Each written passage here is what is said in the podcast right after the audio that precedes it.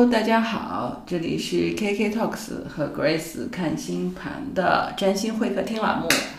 啊，今天是二零二三年的三月二十三号。啊，我们今天聊什么呢，Grace？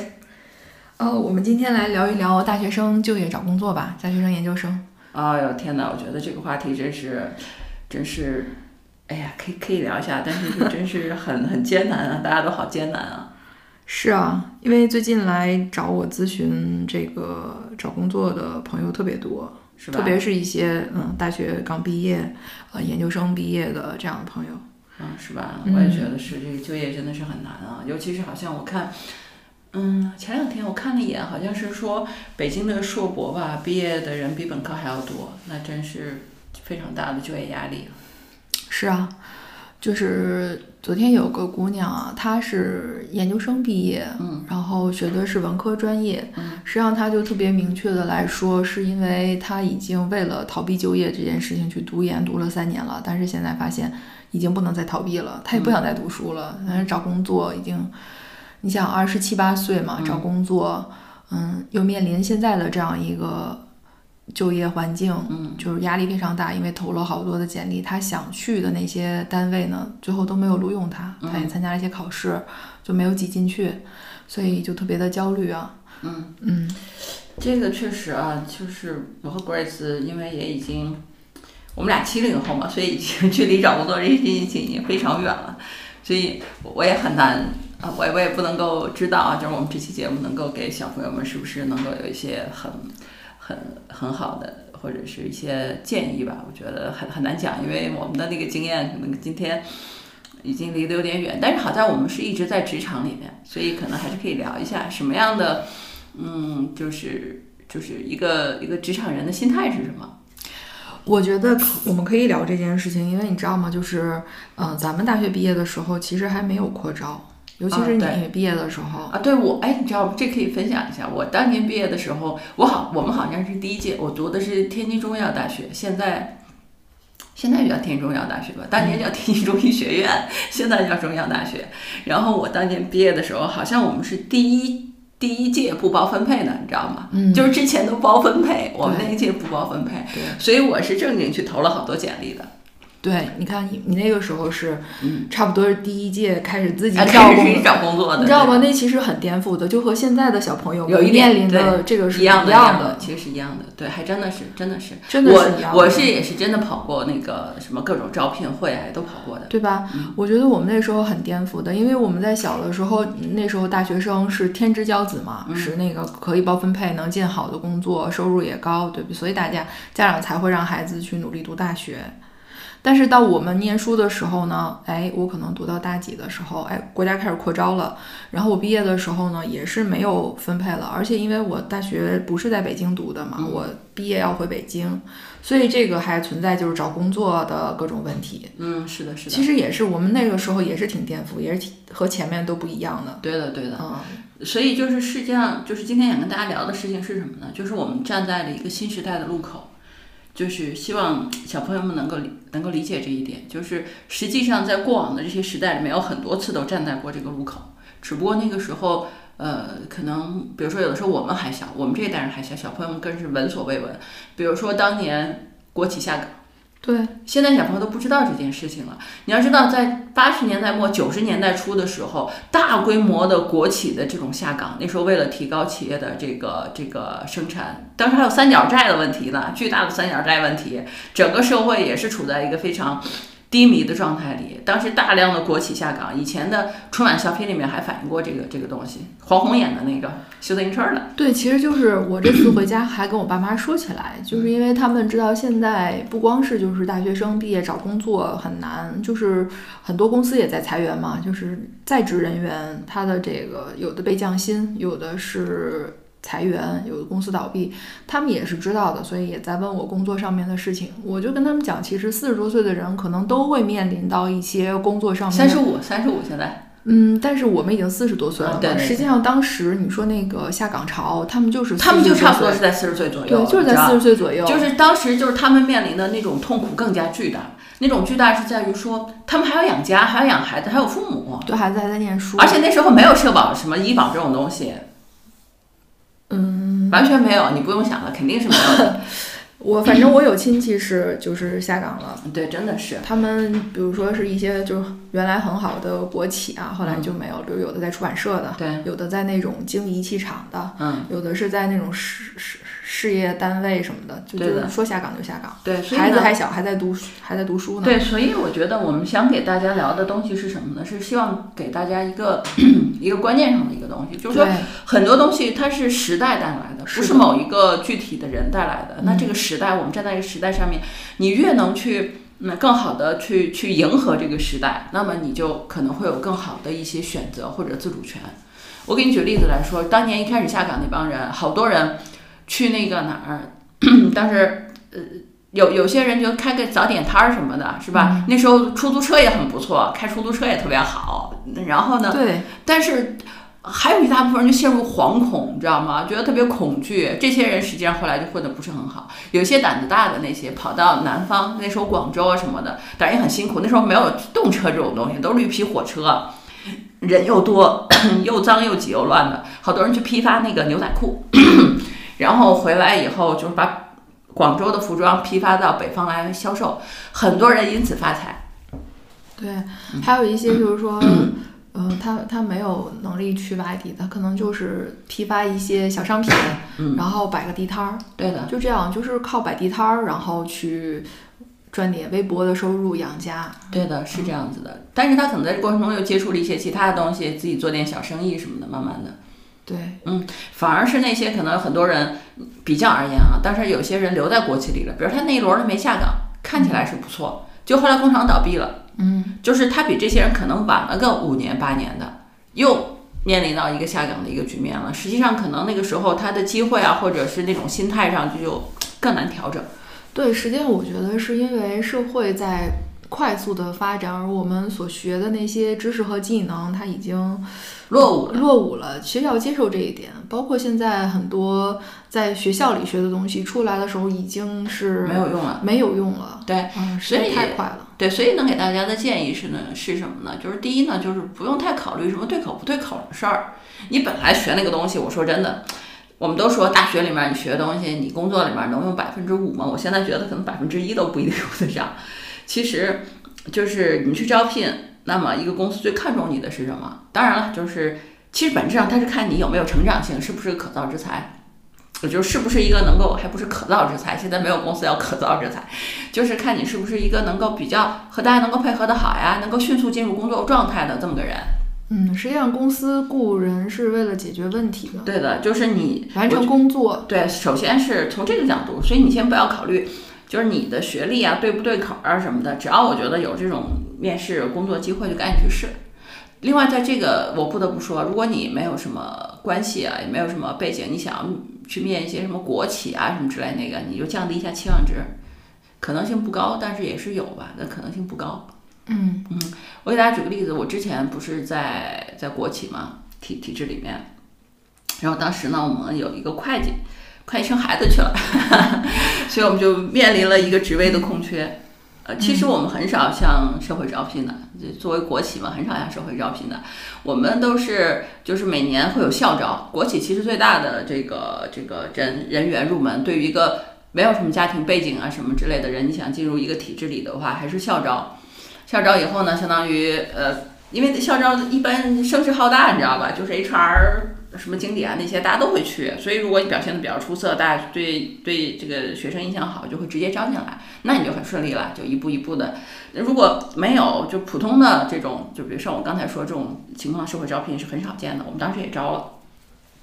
招了以后，当时还有一个，一个是会计，另外还有一个职位是什么呢？当时我们要过这个 CNAS，就是一个，呃，一个怎么说呢，就实验室认证吧，然后过这么一个体系。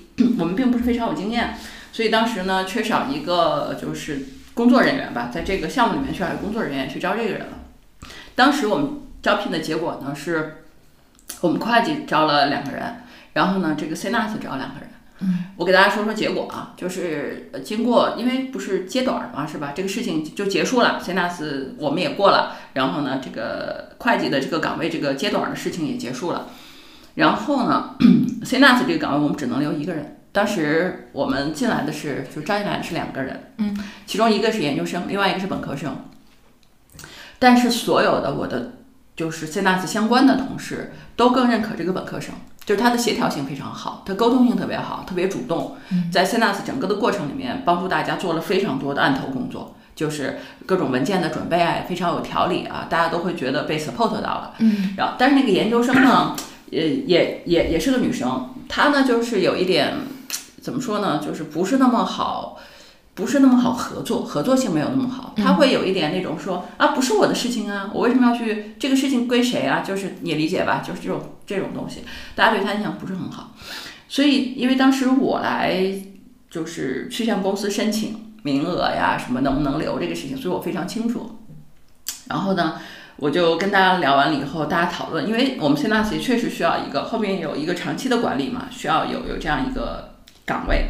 呃，他们我的同事都建议我，希望我能把这位本科生留下。然后呢，我就请他写了他的工作的履历啊之类的这些东西。然后我就特地跑到公司的人事部去向公司申请这个职位。然后我也说得很清楚，就是过程中是什么事情，呃，然后呢他做了什么工作，然后我们团队的评价是什么，然后作为我的评价是什么，然后公司就认可了这件事，就给了这个岗位。他就他就因此进入了这个职位，然后就一直留在我们这个这个体系里面了，就成为了就成为了就是成为了国企的一员啊，对，这正式员工所有的这些东西全都全都过来了。那那个研究生就没有办法了，就没有留他，他也就是不太高兴吧，反正就就离开了。我就说这个意思。那我想问一下，你这个两个社招的人，他们都是应届的吗？还是都不是应届的？都不是应届的。哦，对，那个研究生都不是应届的。那个这个本科生是在另外一个就是啤酒企业里面什么做过一段时间吧，什么的，可能是我猜可能是民企什么的，反正就是他也是工作了几年。然后这个研究生呢，我不太记得了，反正他也是工作过几年，我忘了是不是因为生孩子在家有过一段中断了，不太记得了。但是他也是工作了几年的，就不是普通校招这样进来的。所以他们其实都是有工作经验，都是有工作经验的。但是你可以看到，当你跟团队磨合完了以后，团队会对整个人有一个评价。我就这个姑娘，她后来就这个本科生后来进入了工作单位以后，我认真的说，没有任何的，比如说什么私人关系、什么请托都没有，完全没有。她是一个完全陌生的人。对所有的人来说都是一个完全陌生的人，然后进通过这个招聘进入了这个体系里面，然后得到了这个工作岗位。所以也就是说，是因为他的工作能力更能和你们体系匹配，也可以这么理解，可以这么理解，是这样子的，是吧？他本人也更 nice，更有主动性，然后呢，做事情也非常有条理，和大家沟通性非常好，没有那么攻击性。嗯啊，你知道，就是呃，就我再回到一点，就是学历越高的女孩子越难以沟通，不知道为什么，就是很难，就是。就学历很高的人吧，就是你你沟通起来，哎，就是没有，就是很困难，你也不知道为什么，就是他会有很多的，你说的不对吧？为什么是这样子啊？凭什么是我啊？我就这种，你怎么怎么沟通啊？那就是缺少职场的技能和智慧技巧吧，沟通的技巧。就是莫名其妙，你觉得他梗了一口气在那里，就一定要跟你争一个东西。可能是因为就是读书多的人啊，他的那个思维方式比较的，就是黑非黑即白。也不是啊，我认为啊，就是过往的这个教育已经淘汰了的教育里面，把学历这个事情搞得有点高，你知道吧？他因为读研究生啊，因为读博士生得到了很多的赞誉，他自己呢也因此觉得这个是自己非常强大的优势。然后你作为一个任何一个旁观的人，首先都应该先。表扬他，支持他，然后告诉他说你好厉害，才能沟通，你明白吗？这么这么说吧，其实昨天那女孩也是说的对。她说她其实一直就是很害怕进入社会，她读研究生就是在逃避这个。但是现在这也很正常。但是现在她已经没有地方可逃了，她必须得去面对了。那我就在想，其实读书的这个环境，包括大学、研究生啊，它都是一个相对单纯的环境，它和社会。那个复杂性是没法比的，所以大家在一个单纯的环境里也变得就是比较的简单。我觉得不是这个问题，我个人认为不是这个问题，是吗？嗯，我个人认为不是。大学里面是很单纯，就是但是是这样，就你迟早你要理解，就你迟早进入社会，知道吧？所以我觉得有一个关系，就我们刚才举的那个例子里面也提到，就是你和人相处的这个能力是很重要的。就是你在团队里面，比如说你在大学里面，你去做一个项目或者参加任何一个项目，对吧？你去获得你同学的支持，获得老师的支持，这很重要的。给你举个例子啊，就是之前我是听播客的一个，那家伙是个创业型的人才，他香港中文大学吧，就一直创业赚很多钱。他当时是干嘛呢？就是他跟这些师兄师姐啊什么什么的，就就就都混得很好，知道吧？就是我估计是个社牛。然后呢？他当时赚第一桶金还是第二桶金是干嘛？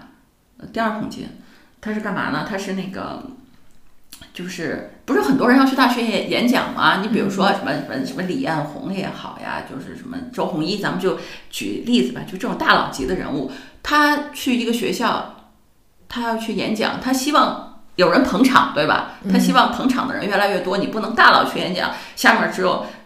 几只小猫那不太好，对吧？他希望有一个大场面，是吧？最好有几百人、上千人这样子。然后呢，当时这个之前就有人在他们学校做过演讲，因为毕竟香港中文大学嘛，也也也非常厉害了。结果效果不太好，他觉得这事儿我能干呢，他就去联系到了这个人。所以你看，联系人的能力也很重要。他就联系到了这个，我不太知道是校招是这个，反正是活动主办方的甲方，可能就联系到说我能干这事儿。对吧？不就是人嘛，满场人就是看着特别好，我能干。然后呢，当时本来人家是委托公关公司干的，大概大几十万上百万，到他这儿一算，大概几十万就行。人家觉得当然可以了，就给他了嘛。他就跑去动员师兄师姐，说你们在哪儿读书不是读啊，在哪儿看书不是看呢？咱就哪天几点几点，咱去那儿就行，然后给钱，对吧？一个人一两百什么港币之类的，反正大家觉得说反正无所谓嘛。再说他又跟大家关系都很好，大家就都去了。人山人海，是吧？效果特别好。就光这个项目，他赚了，他可能赚了个几几十万是有吧？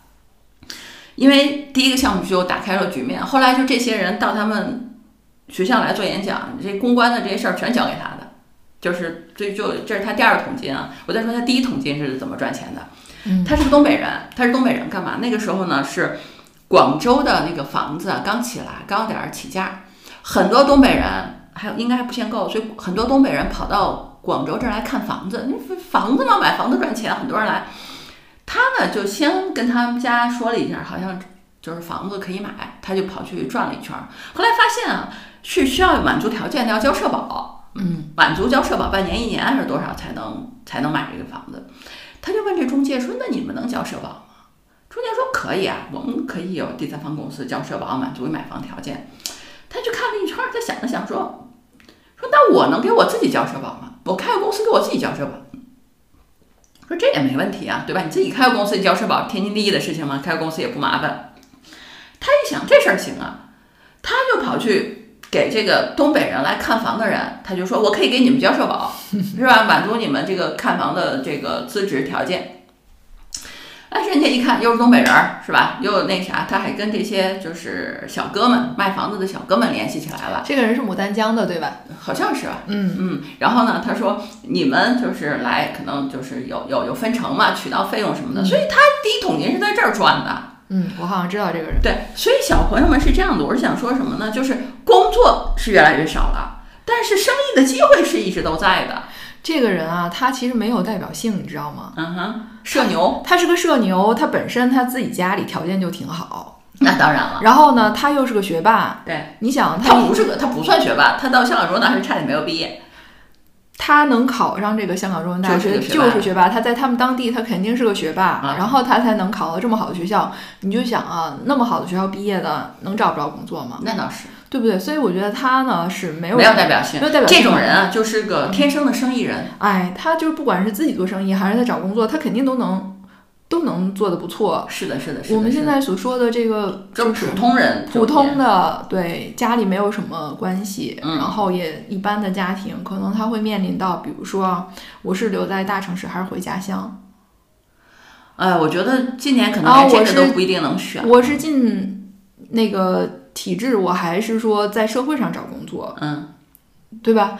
然后呢，比如说年纪也大，特别是女孩子，我还没有谈过恋爱呢，嗯，我这个结婚这个事情怎么办？嗯，他就好多的事情都都卡在一个点上。那是因为读研究生啊，读研究生就会带来这个问题。对呀，嗯，其实这就是人生就是比较缺少那个规划嘛。就是其其实啊，我觉得就是你如果是真的想去读研究生读，那也没没所谓，因为有一些学科它确实是需要读研究生，甚至读博士的。你比如说理工科的、技术类的，你要搞航天，你是个本科生，可能就不如他去读个博士，读个什么，当然当然，有一些高精尖的当然得需要硕博了。对，但是有一些专业呢，比如说文科专业、语言类的，啊，什么中文系的这种，它是一个，就是你你你都能想象到，就是找工作是不太很难的如果你大学毕业都找找工作都不太容易，研究生毕业那可能就更难更难，对吧？这个是自己可以想见的。我觉得这只能考公吧。哎，考公是条路，嗯考公是条路，他但是没考上呀，所以就是还继续考呀，对吧？三十五岁之前都可以考，那就先找个工作干着，然后继续考，我觉得这是条路，对吧？哎，反正怎么说呢，就是反正确实是很难。首先第一点哎就是我们得承认，就是这个事情真的是很难。处在一个社会的变革期，本质上是因为以前大家就业好，一方面是因为毕业的人少。我们当年没有扩招的时候，每年毕业的大学生就那么些，没有多少，就是是是一个就是供小于求的状态。那么后来呢，不断扩招，本来就已经非常多了。其次，现在又遇上各个岗位都缩减，没有那么多岗位在招人了。你看各个大厂都在裁员，也没有什么新的经济的这种增长。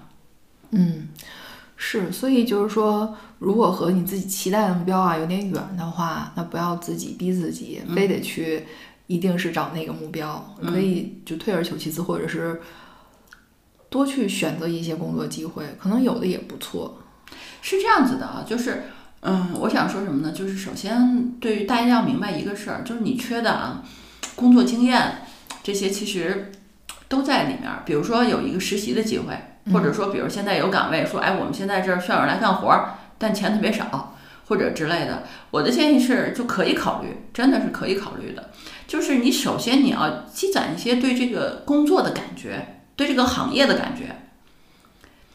嗯，比如说你想我那个我就不去，对不对？不好，就一看就不是什么正规单位，尤其是北方人，你知道吧？一看就不是什么正规单位，就是也没有社保什么公积金，我不去，我就继续找。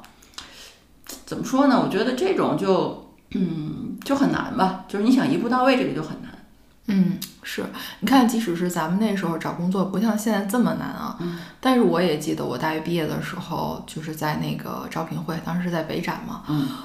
就是几千人，然后去去应聘一个岗位。其实那个时候我已经看到了特别大学生毕业难求职的。嗯嗯，那个时候我因为我专业还不错，然后学校也还不错。嗯。可是呢，你去想去面试一个好稍微好一点儿的单位，就是你你去看到人家那招聘的那个，他那个简历从地上就落到桌子上那么高，他就随随手就给你扔了。不是，太随手给你扔了，因为他们招不了那么多岗，一个一个药厂可能也就是招那么几个、十几个，对吧？几百上千的人来面试，他就随便就给你扔一边儿去了。我找工作是在网上找到的，嗯当时我们买了台电脑，然后就在网上看那个那个时候叫什么，就是招聘网站嘛。然后呢，看和我们专业相关的一些岗位啊，然后我就投简历。哎，我投的简历还都还都要。那当然了，嗯你那个时候这还这个专业还是非常的稀缺的。对，但是我的第一个工作我也只做了一年，我就换了。嗯啊，嗯，就是你要先就业嘛，然后你就了业以后啊，你才能知道自己适不适合做这个。对的。那然后我就在第一个工作里边呢，一个是接触到了我后来工作的机会，然后后来呢，嗯，然后而且我也确定了知道我是不喜欢我的那个第一个工作的，所以呢，我就彻底的就转转行了，基本上就是行业都换了，这个就是后话了。所以我觉得就是刚找第一个工作的时候呢，不用想说我是一辈子要做这个，你如果说能够放。眼光就放长远一点哈，就把它当成一个，比如说 gap year，我就先找个工作做做，看我到底适合什么，把自己从学校状态、学生状态过渡到切换成一个社会人状态。哎，我觉得首先这个特别重要，就很多人工作很多年都还不是一个社会人状态呢，就是在工作里面没有那种非常好的职场习惯。我说真的，就是、尤其是这个大学生就直接，比如说就就研究生毕业留在老师那儿了，或者留在什么科研院所了，我真的是说，就是即使工作几年，也没有什么这种职场的 professional 的这个意识在里面，都非常随意的。对，反正我工作的单位啊，就是学历都挺高的。像我当时本科毕业，然后周围都是什么北大的、什么军科院的、中科院的博士啊，什么暨南大学的硕士啊，就基本上我同事都是这些人。反正我是，所以呢，所以我就觉得说，你还是，就是，但是大家后来的发展呢，就是都还可以，就并不是说他学历特别高，他就发展的更好，或者我学历比他们低，我发展的就不好，还是要去找到适合你的那条路。那么这个呢，就是你得先进入一个就是工作的环境，然后去找，光靠嗯想是不行的。嗯，对，所以我我我觉得我和 Grace 能给大家的建议，当然了，我们说了啊，是针对那些家里也没有什么背景啊，是吧？自己就可能本科、研究生毕业，家里很难帮上忙，对吧？就找工作这个，嗯，我觉得考公呢可以先考着。我个人是大家都知道我我是从体制里出来的，我我是对这个东西是不是不就是是不适合我的吧？当然，大家小朋友们都认为喜欢，那就搁在一边，你可以一边考着。但是另外一方面就是把自己尽快的去就业，不管是一个什么工作，先做起来。嗯，嗯、不管是一个什么样的工作，就是只要你有机会去做，你就赶紧去做。目的是赶紧把自己切换成一个职场人，这个很重要。学生心态和职场心态差太多了。我我记得当时我找到第一份工作的时候，哈，那个我们家有个长辈，嗯然后就跟我讲说，你要去工商局查一下这个公司，因为它是个私企嘛。嗯，我当时也有机会去进那个体制里，嗯，是一个病毒研究所的一个院士手下，嗯，他一个国家重点实验室当时是在招聘，然后专业特别合适，但是而且那个单位那个单位离我们家很近。就自行车可能十分钟就到了，但是我后来没选那儿。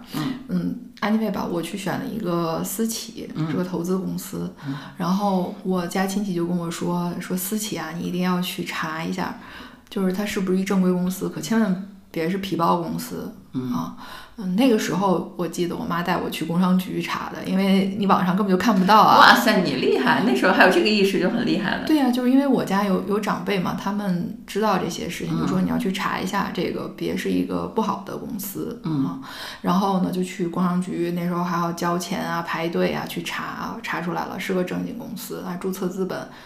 它是两千年前注册的，几千万吧，嗯啊，注册资本那时候还不不是说认缴啊，啊都是实实缴的啊。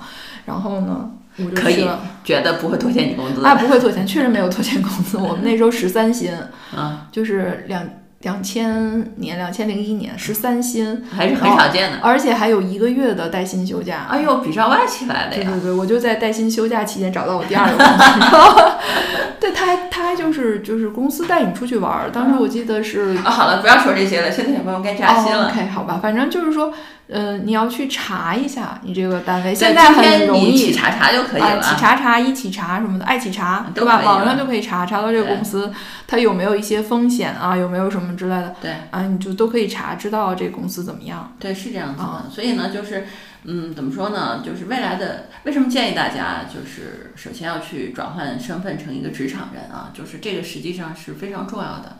你能不能就像我刚才举的例子，对吧？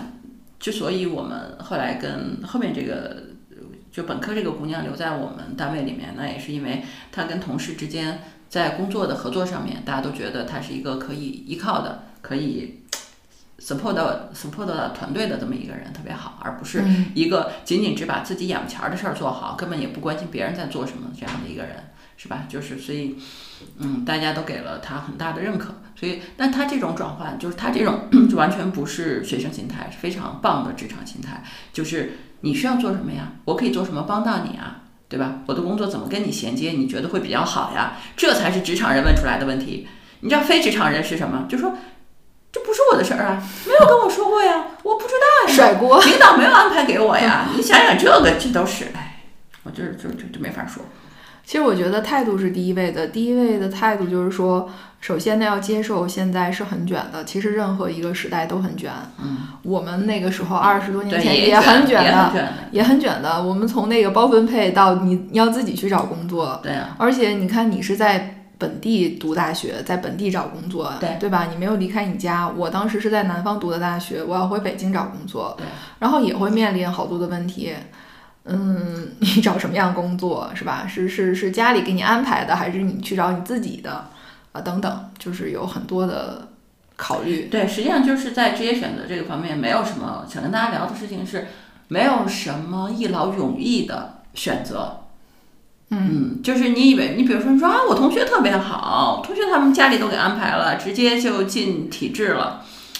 哎，怎么说呢？今天就是公务员减薪，你在小红书上搜都能看见，对吧？事业单位很多已经调整了，不再是那样了，对吧？国家是不是要养这么多人也很难讲。你同学的那个进了体制以后，是不是能保一辈子，我们也不知道。就来找我看盘的，有的是在体制里边工作的不开心的，啊，对，咱就姑且不说开不开心，就在这个时间点，我的意思是说，你看到你同学进了体制了，你特别欣欣赏羡慕，拉长时间，拉个十年来看，这是不是一个好的选择，也两也两说。对，时代在变化。这么说吧，对就是我们不是今天冥王星要换座到水瓶座嘛？实际上它是一个颠覆过去以往认知的时代，对的，会有很多新的工作可能会和网络相关，会会以人工智能的方式出现，就可能你的你所学的东西，如果和这个新的时代趋势结合，搞不好就是有一些新的工作机会。那如果你能更迎接这个时代啊，调整自己的心态，不要固守在自己学过什么和自己已经认知的好工作是什么，而去迎接这个时代的变化，去把自己和那个时时代脉搏给它融合到一起，是吧？是去做一些成长性的这种尝试，你可能就找到工作。是的，我这个怎么说呢？我们是想跟大家说，首先心态是第一位的，知道吧？心态是第一位的，就是你你是抗拒这个时代，还是拥抱这个时代，这个是第一位的。哎，我觉得我这几年有一个特别大的变化，嗯就是原来我是觉得一个工作啊，好工作就是你能一劳一劳永逸，所以你看我一直做做一辈子，一直做，其实我之前二十多年，我一直在做同样一个工作，做法律行业嘛，嗯我一直在做这个工作，还以为我能一直做下去啊。但实际上时代它就是在发展的，不断有新的工作出现，然后这些新的工作呢，我发现也挺好的，嗯，是这哎样并不一定说你原来选的那个你就你就一定能干一辈子，或者说他干一辈子就是最好的，也许中间你随着你自己的运势的改变。嗯，你又有了新的这种选择的机会，特别是到了四十多岁的时候，四十多岁这个中年有一次比如说你去做占星师嘛，对，我觉得占星是是应运而生的一件事，顺其自然走到这儿啊。但是呢，他在我之前做职业选择的时候，我并没有想到说我，比如说大学毕业的时候，我可没有想到我会以后做个占星师，对吧？对，是是这样子的，就是是你不断的学习，不断的成长发展，你自然会有一条新的路出来。是这样的，嗯就是以前啊，就是随着时代的变迁，以前那种就是指望我就是就大学的时候学点东西，或者我大学也不学东西，就是我高考的时候就是我知识巅峰了，是吧？然后呢，指望我靠这些东西就能一辈子，我觉得这个想法本身就就已经是非常落伍了。最近不是 Chat GPT 特别火吗？嗯，嗯，我也去试了，确实很厉害，确实很厉害。是啊，里面就有一个里面讲的是很对的，就是你知道，很多这种智能人工智能出现以后，很多职业就消失了。我给你举个例子，以前我们我和 Grace 我们当年就是用电脑的时候，那时候还有一个职业叫做打字员。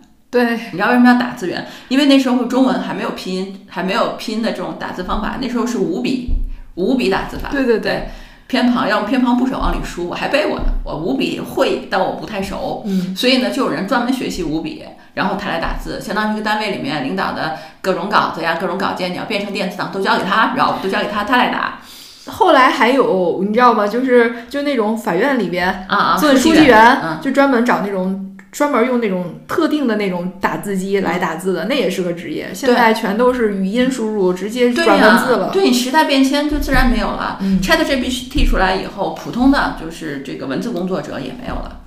你知道吧？ChatGPT 可会说这个就是漂亮的废话了，你知道吗？写个信呐，是吧？啊对，写个信啥？我写个小文章啊。我昨天用 Notion AI AI 说，我说我想了想，我说你给我个工作总结吧，物业公司的工作总结，他就自己咔在这儿写写可多了，写一两千字儿，你知道吗？你看，这其实就是大家以后可以提高自己工作效率的工具是，可啊。是就原来干这事儿的人就没什么机会了，所以你要在时代里面去寻找自己新的机会。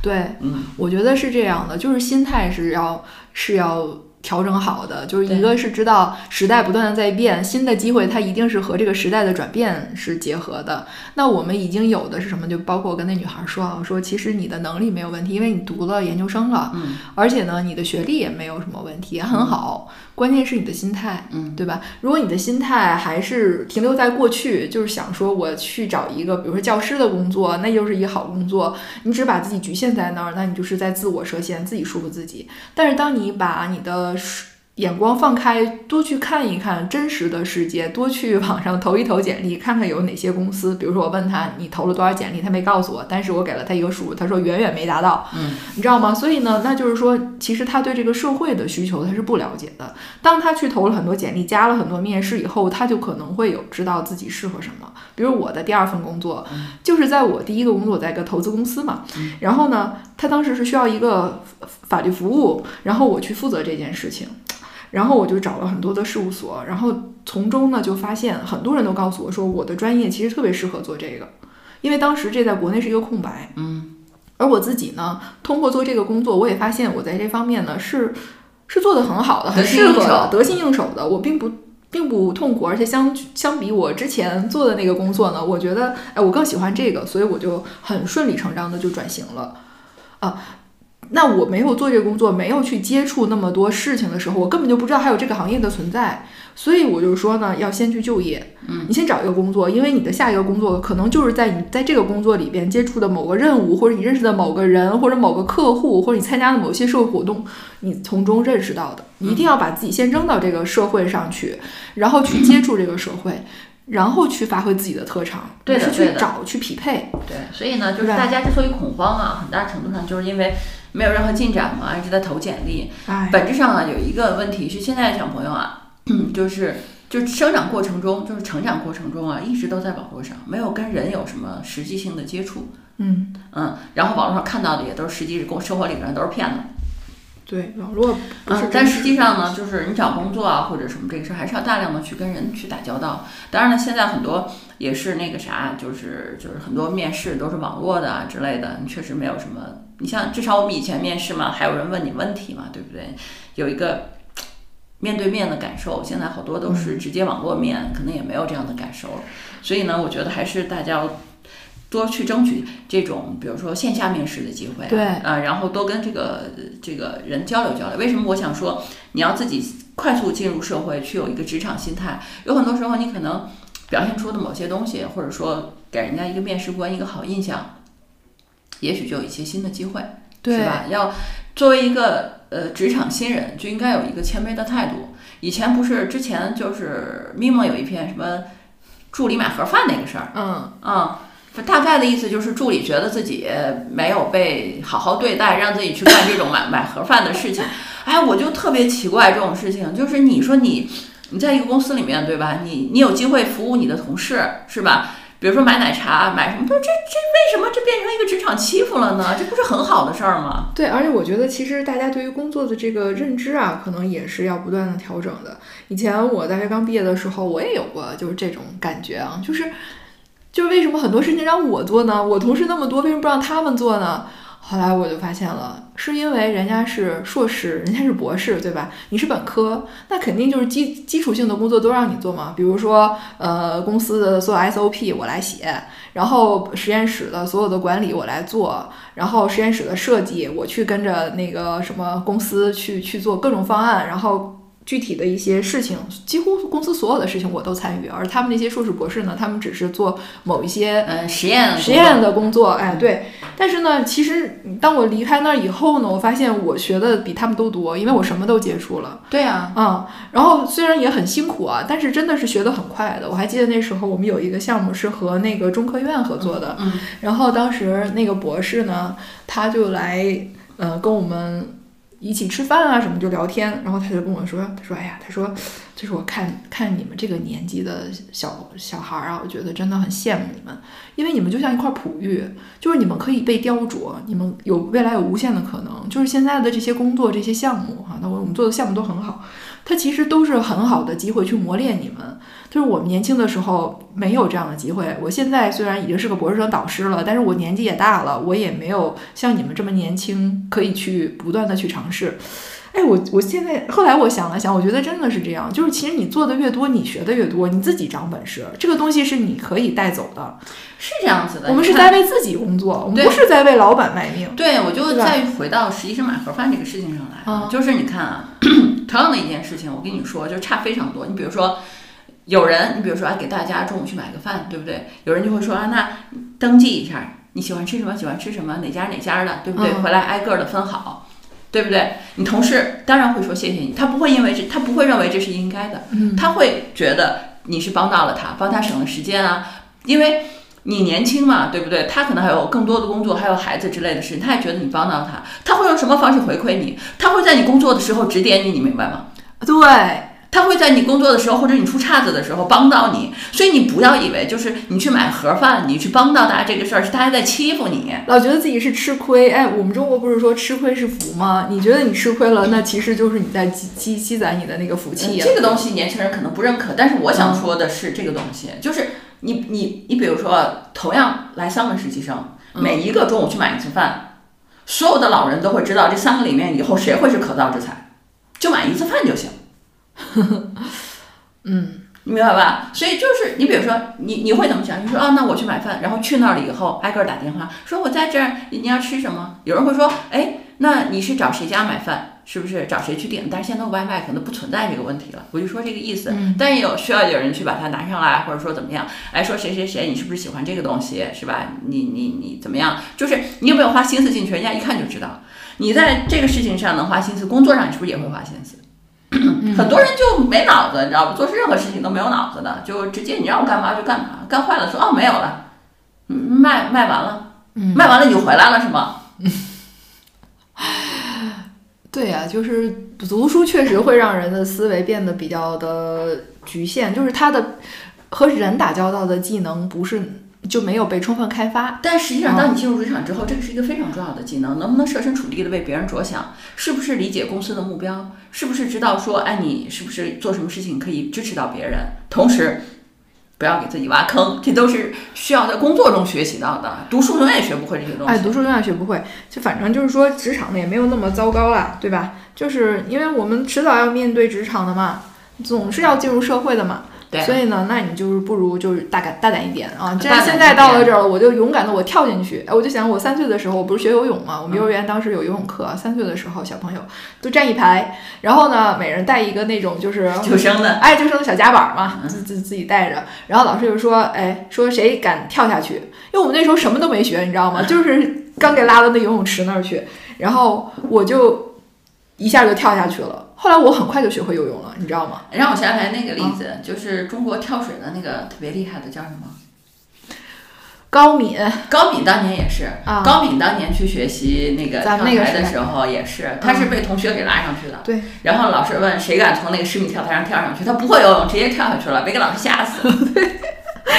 我跟你讲啊，就是可能我从小就是这样。那时候我三岁嘛，上幼儿园啊，我记得非常清楚，就好多人，就包括小男生，他不敢跳，他害怕。其实你身上系着那个救生的，而且老师又在你三岁，你能知道吗？那个东西能救你。可是老师在老师在游泳池里啊，你知道你跳下去没事儿啊。包括我后来去读那个什么 MBA 的时候，我们有那个什么课，就是团建，团建就是一堆人在底下接着你站在一个台子上，然后嗯往下跳。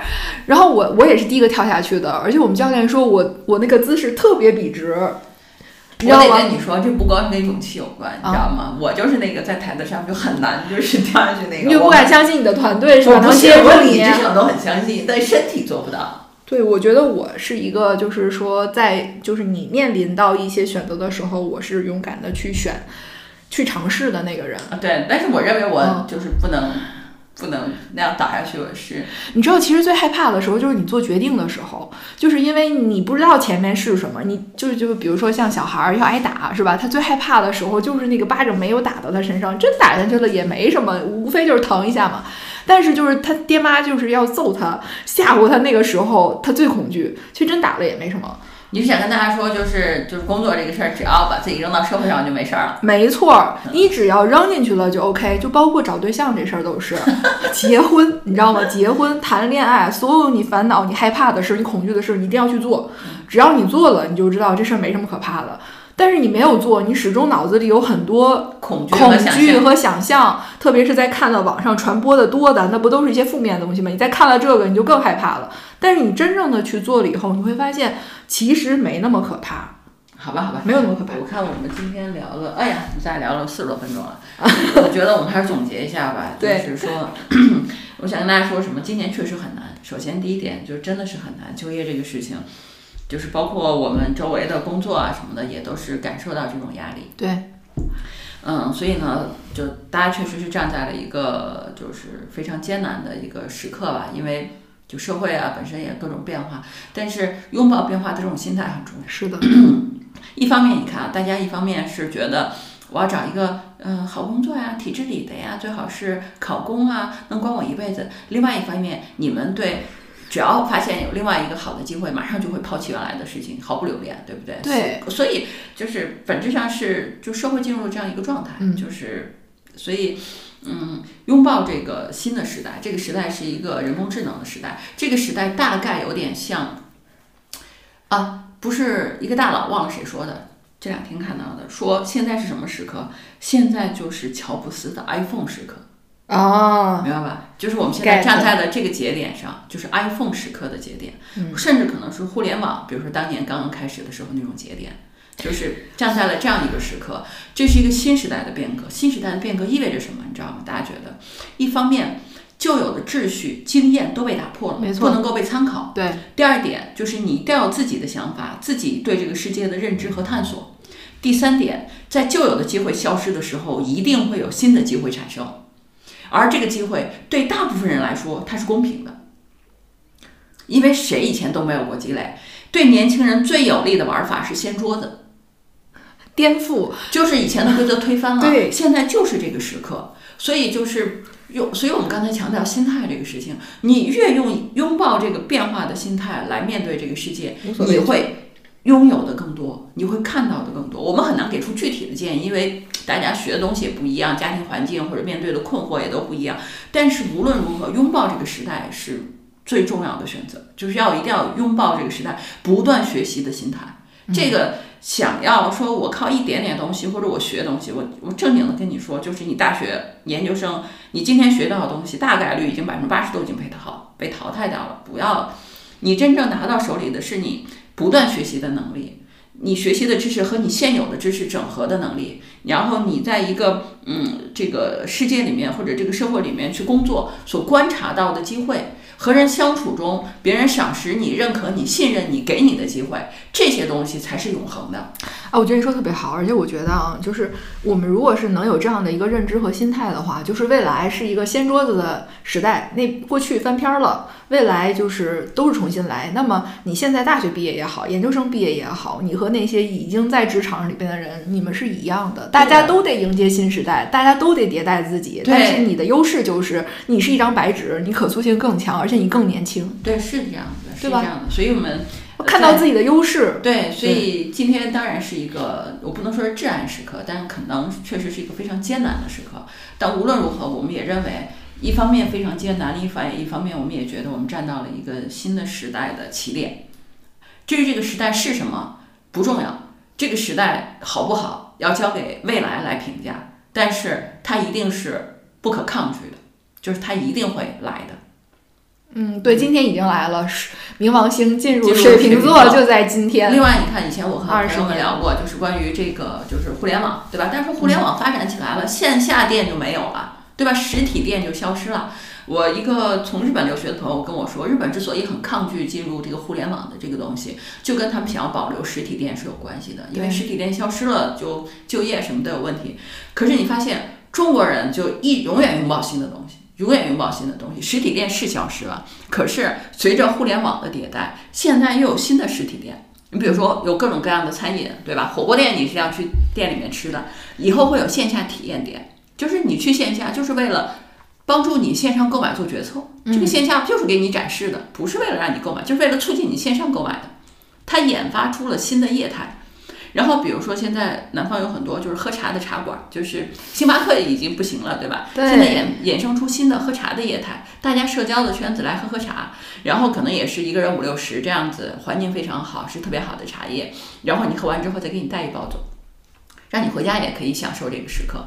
新的业态在互联网一个线上互联网的时代里面又被衍生出来了。如果你不经过那个线下店，就是被互联网冲击的时候，你就不可能过渡到新的业态。对，而且一定要接受就是和互联网融合的这个过程。你说到那个茶叶店，我有个客户，她男朋友是做那个奶茶的，嗯，就是没有任何经验做奶茶。然后呢，他们在奶茶店里边就搞各种各样的活动，然后发那个代金券儿或者优惠券儿，是和那种饰品，就是金银首饰啊，周大生对，和这个品牌他们合作的。然后呢，大家买了他的奶茶就可以就是去那边打折有优惠，所以他就用这个奶茶的这个业态去促进了他传统首饰的这种销销售哎，就是各种各样的特别有意思，都是年轻人做的事情。对的，对的。所以不要局限自己，其实未来有很多的机会。我觉得 K 说特别好，就是这个时代它已经来了，嗯，那么我们呢就不要再停留在过去的认知里了，我们就要颠覆自己，把过去的你给拆掉，思维里的墙拆掉。对啊，你现在看，小朋友们，我和 Grace 是七零后对，我们俩是七零 后，对不对？我们俩还在做播客啊，是吧？天天学习新的东西啊，跑去跟 Chat GPT 聊天啊，是吧？啊然后去，我还跟 Chat GPT 聊，说你能不能写运势这件事情，我和 Grace 商量啊，就是很好玩的事情。